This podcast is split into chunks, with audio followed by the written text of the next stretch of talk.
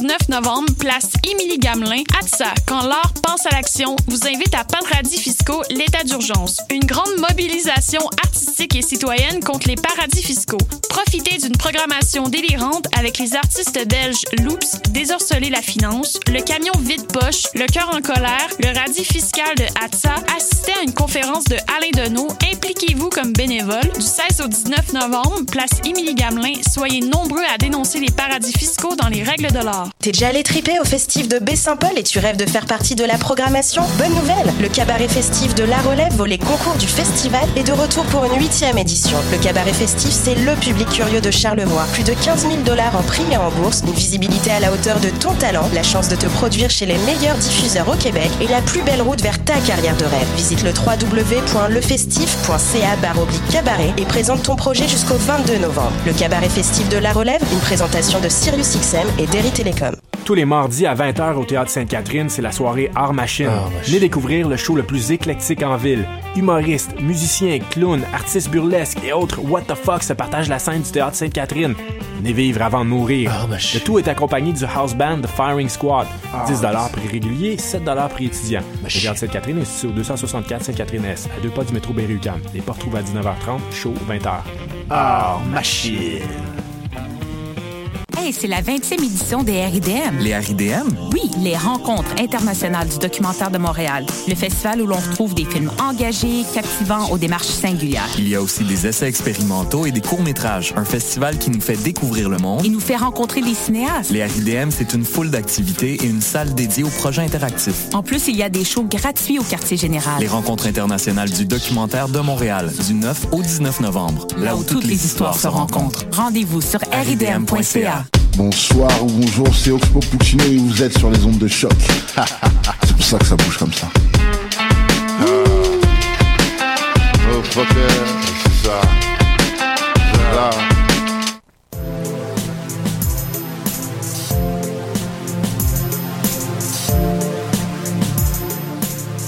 Bienvenue au Monde en marche, l'émission d'actualité internationale qui aborde les sujets dont on a peu entendu parler dans les médias québécois.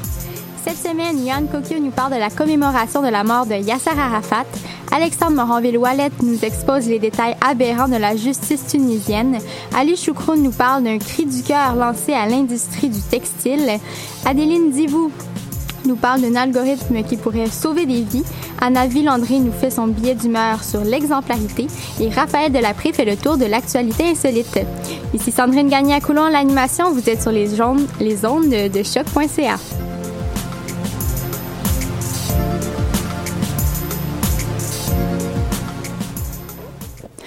commence par aller faire un tour à Gaza. Johan, tu euh, vas aujourd'hui nous parler de la commémoration de la mort de Yasser Arafat en Palestine. Oui, il y a 13 ans disparaissait l'ancien dirigeant historique palestinien Yasser Arafat. Ce samedi, des dizaines de milliers de Palestiniens se sont rassemblés à Gaza pour commémorer cet anniversaire. Il s'agit de la première commémoration officielle de la mort d'Arafat dans l'enclave palestinienne depuis 2007. Deux jours plus tôt, un rassemblement de grosse ampleur avait eu lieu en Cisjordanie. Les participants brandissaient des drapeaux palestiniens, des pancartes appelant à l'unité, ainsi que des photos d'Yasser Arafat et de l'actuel président de l'autorité palestinienne et dirigeant du Fatah, Mahmoud Abbas. Est-ce que tu peux nous faire un rappel de qui est Yasser Arafat et de ce qu'est le Fatah? Pour faire simple, Yasser Arafat était le fondateur du Fatah, le mouvement de libération de la Palestine, et aussi la figure tragique de la résistance palestinienne. Il fut l'un des artisans aux côtés de l'ex-président israélien Shimon Peres et de l'ex-premier ministre Yitzhak Rabin des accords d'Oslo, qui prévoyaient à terme la création d'un État palestinien. C'est pour cela qu'il fut considéré comme un renégat par le parti islamique du Fatah du Hamas, excusez-moi. Mais l'ancien prix Nobel demeure une figure éminente pour les Palestiniens depuis sa disparition en 2004. Arafat avait été récipiendaire du prix Nobel de la paix en 94. C'est un peu le Nelson Mandela arabe, si on veut. Euh, est-ce que tu peux nous parler de la division que, ça, que son parti créait au sein de la résidence palestinienne? Ouais. Ce fut euh, même une guerre fratricide entre les deux mouvements de résistance palestiniens. Appelée la guerre des frères, le conflit entre l'autorité palestinienne du Fatah et le Hamas a eu pour conséquence la division en deux régimes politiques qui revendiquaient une représentation du peuple palestinien. À partir de 2006, le Fatah dirige l'autorité palestinienne en Cisjordanie. Le Hamas contrôle lui la bande de Gaza de façon illégale, selon la communauté internationale. Après la mort de Arafat en 2004, la vieille garde du Fatah était en proie à la corruption. Sa politique, soutenue par les États-Unis, a conduit à une forte montée en puissance du Hamas islamique. Ce rassemblement ne s'était pas vu depuis 2007 à Gaza. L'hommage rendu à l'ancien président palestinien à l'époque avait tourné à l'affrontement entre les militants du Fatah et du Hamas. Le mouvement islamiste Hamas avait évincé le Fatah de la bande de Gaza par la force au prix d'une quasi-guerre civile. Mais la page est tournée et l'heure est à la réconciliation depuis l'accord conclu au Caire entre les deux frères ennemis palestiniens le 12 octobre dernier. En quoi cette commémoration est-elle euh, un signe d'espoir pour la résistance palestinienne? Alors, cette commémoration intervient dans un contexte de réconciliation entre les mouvements palestiniens rivaux.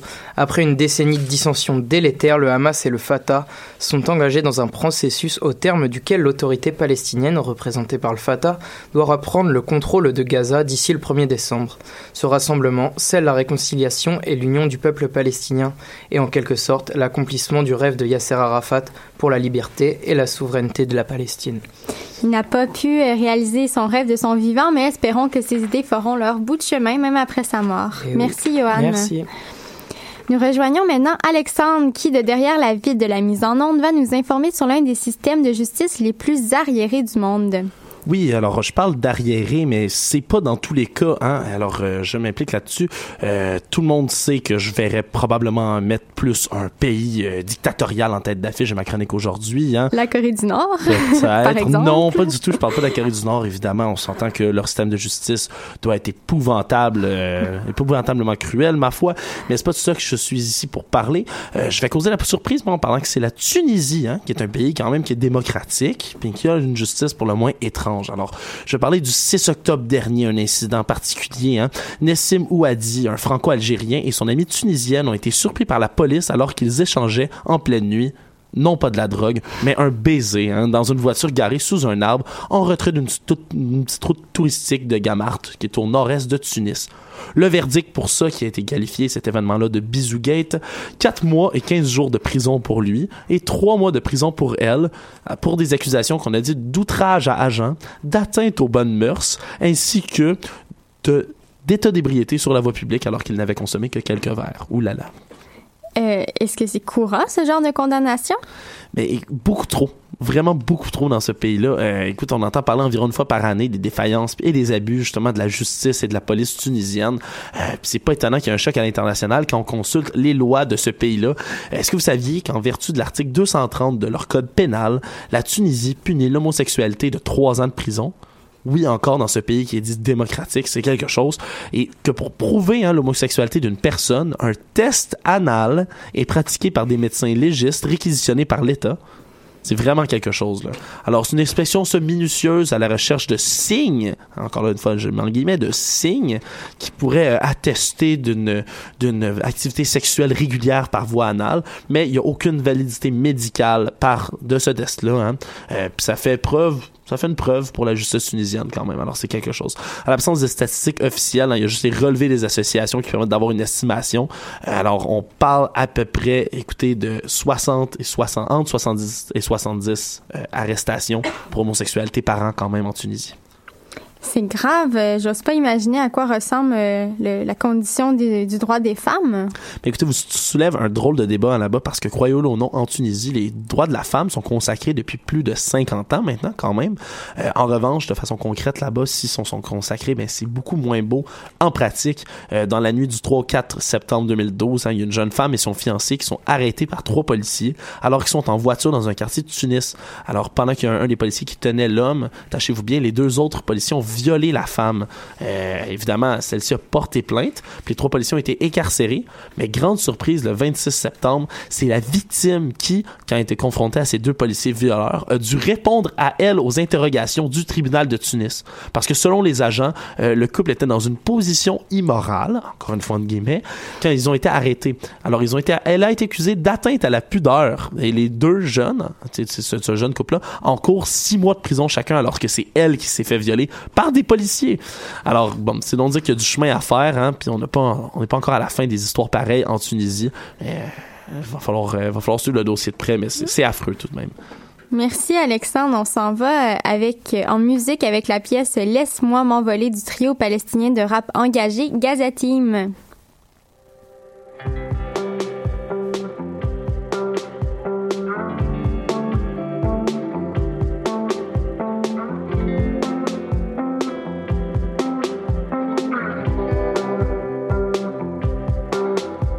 Ça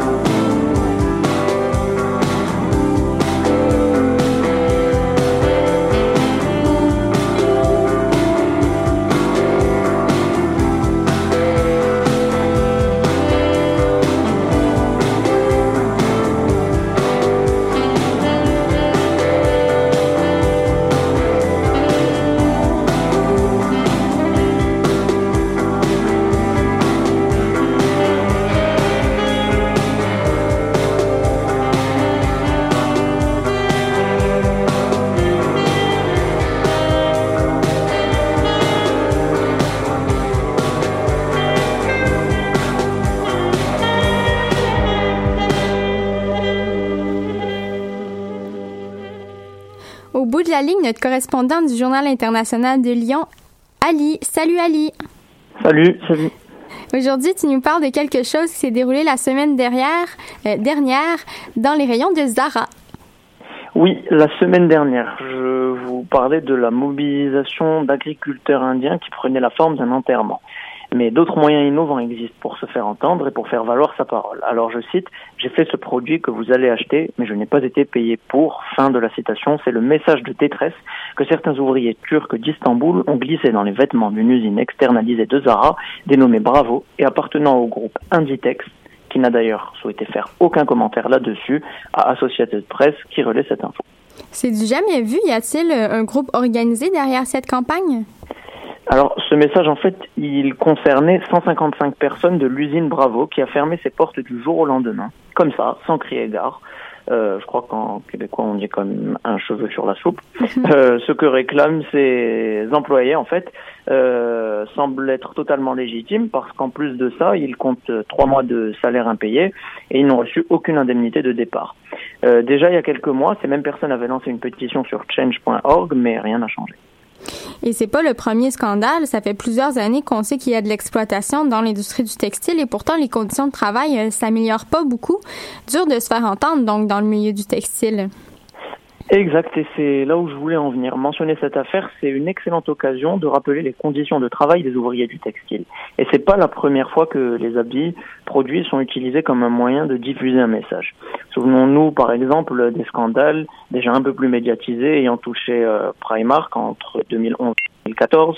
En 2011, des ouvriers chinois d'un sous-traitant de l'enseigne irlandaise avaient cousu des revendications qui condamnaient le gouvernement chinois pour non-respect des droits de l'homme. Quelque temps plus tard, en 2014, on a retrouvé sur les étiquettes le message suivant forcé à travailler durant d'épuisantes heures. Et en 2015, on en a retrouvé un autre conditions dégradantes de la main-d'œuvre. Et que dire de ces morts dans une explosion au Bangladesh en juillet dernier?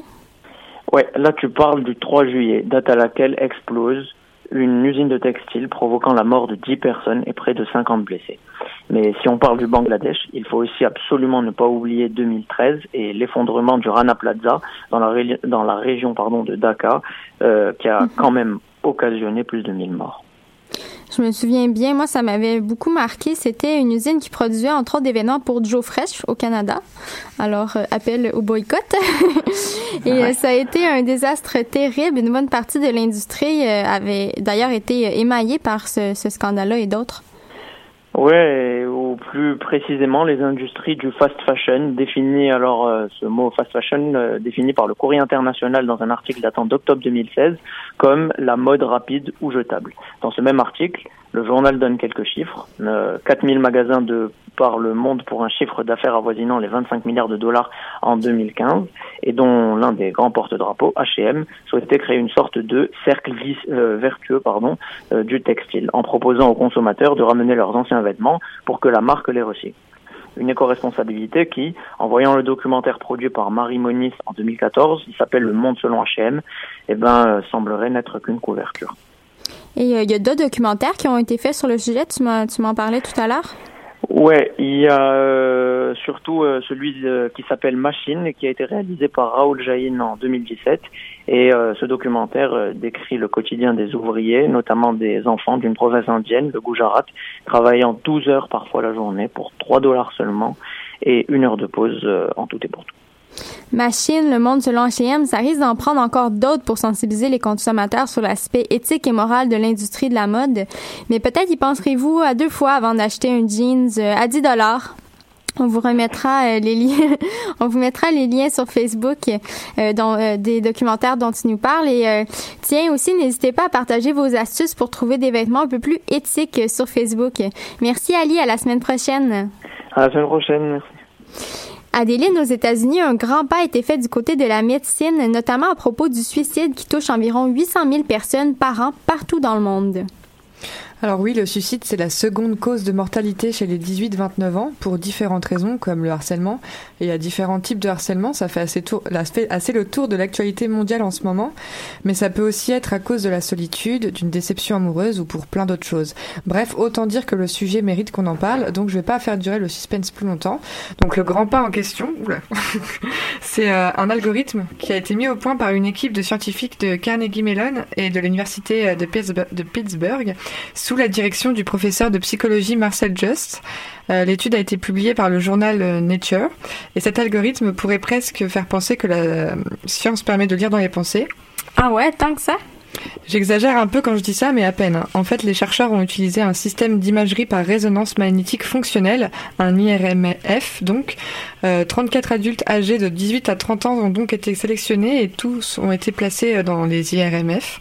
Donc pendant ce temps, on leur a soumis une liste de 30 mots de manière aléatoire sur lesquels ils ont dû réfléchir à chaque fois pendant 3 secondes.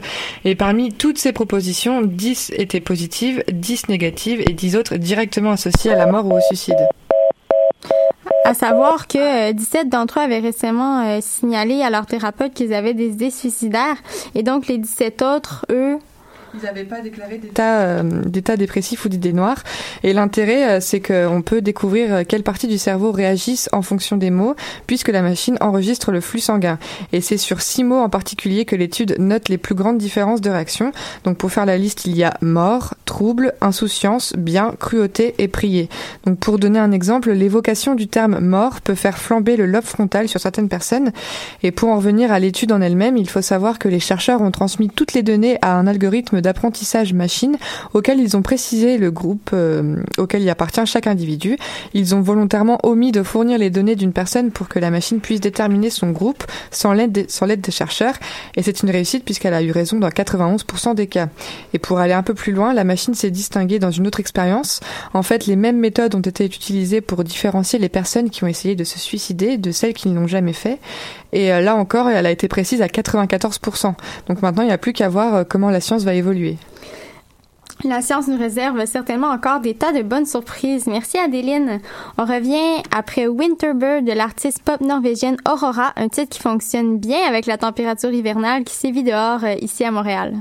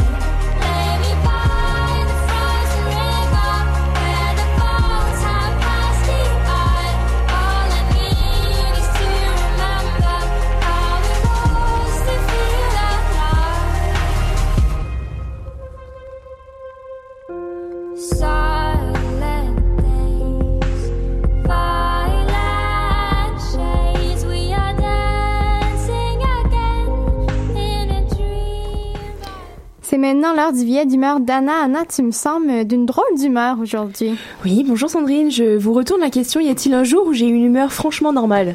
Vous avez le droit d'être honnête. on, on va dire que Non, non. question qui euh, euh, On ne se prononce pas.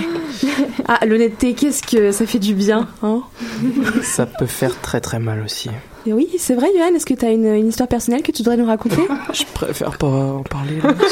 Bon, très bien. Alors, merci pour cette pour cette intervention pertinente. On enchaîne. J'avais envie de vous parler aujourd'hui de ce bon vieux concept oublié, l'honnêteté. Alors, la vaste majorité des gens se disent complètement désabusés par rapport à l'honnêteté de leurs politiciens et de leurs dirigeants. Les sondages sont quasi unanimes à ce niveau. Alors, ces hommes et ces femmes qui seraient prêts à tout pour accéder au pouvoir, les mensonges, les discours marketing, la vente de rêves, bref, des promesses vides pour combler un ego bien rempli. Alors, cette semaine, moi, qui d'habitude est plutôt méfiante, j'ai été bluffée par euh, l'honnêteté d'un politicien qui, dans une déclaration émouvante, a annoncé le vrai caractère de sa personne. Je parle bien évidemment du président philippin Rodrigo Duterte, qui a déclaré à Da Nang au Vietnam, lors du sommet annuel du Forum de l'Asie-Pacifique, avoir poignardé quelqu'un à mort alors qu'il n'avait que, 15 euh, que 16 ans. Pardon. Comme tout le monde. Comme Oui, tout le monde. voilà. Bravo, monsieur, bravo. Lolo. Alors ça, il faut, il faut avoir des corones hein, pour, euh, pour dire ça, avoir de l'éthique, un souci de transparence infaillible pour, pour déclarer que voilà, enfin, on a tué quelqu'un avant 16 ans. Moi, je dis chapeau le politique. Bon, évidemment, tout n'est pas parfait. Il y avait quand même une stratégie politique d'intimidation derrière cette déclaration, hein, normal, parce que quand tu dis à quelqu'un euh, droit dans les yeux, j'ai tué à 16 ans parce qu'il m'avait mal regardé avec un couteau, euh, bon, tu termines. Euh, et tu termines avec euh, aussi la question qu'il enfin, à la fin de son discours, il a terminé avec la question et combien de plus maintenant que je suis président?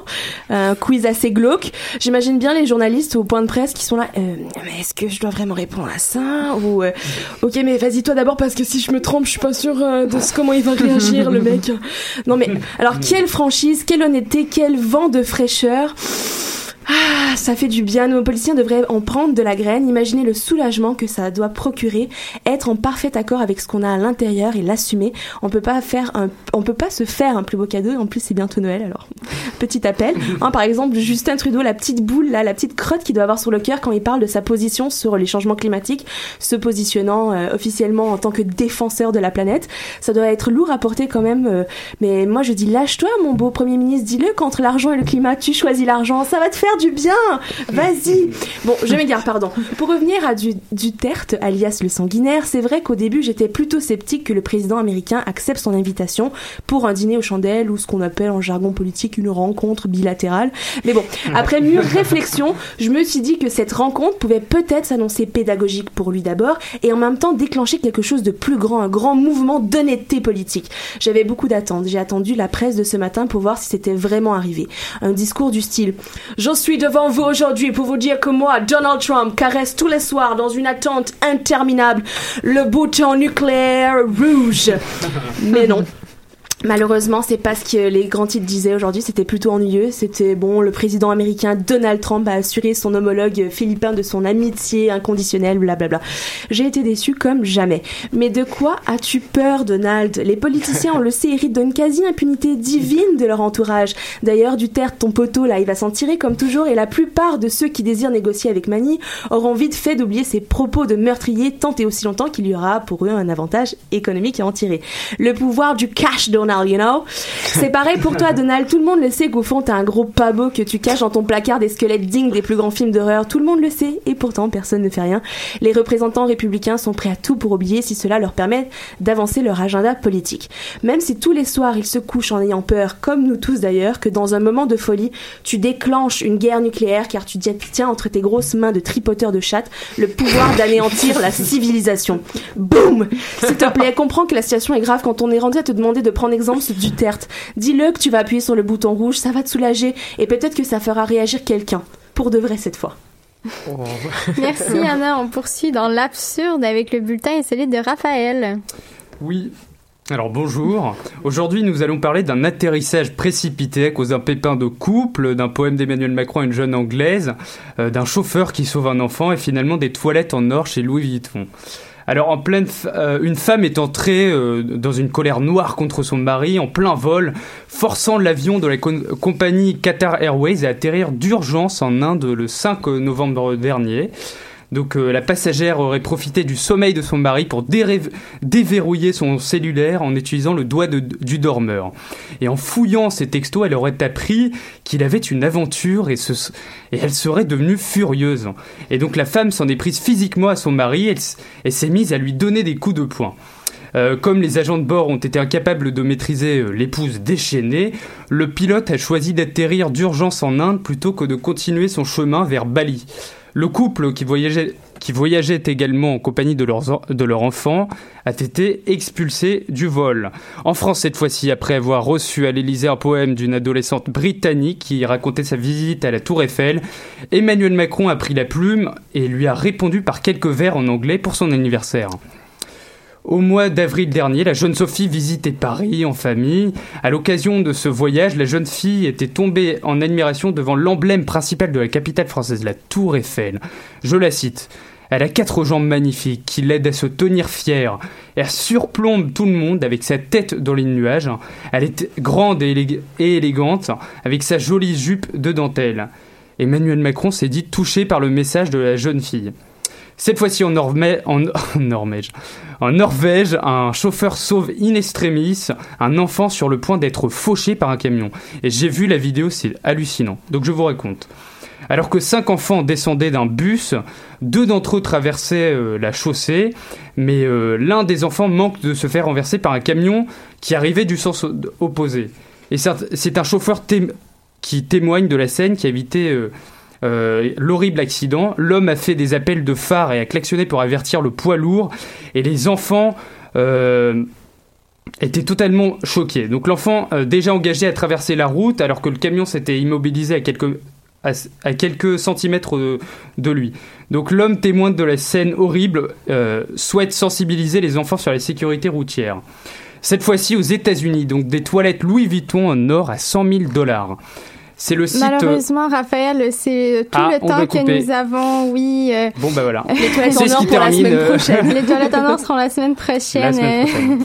Merci, c'est ce qui conclut notre édition de ce mardi. Merci à ma super équipe, Johan Kokio, Ali Chukroun, Anna Villandré, Adeline Dibou et Alexandre Moranville-Ouellette, également à la mise en onde.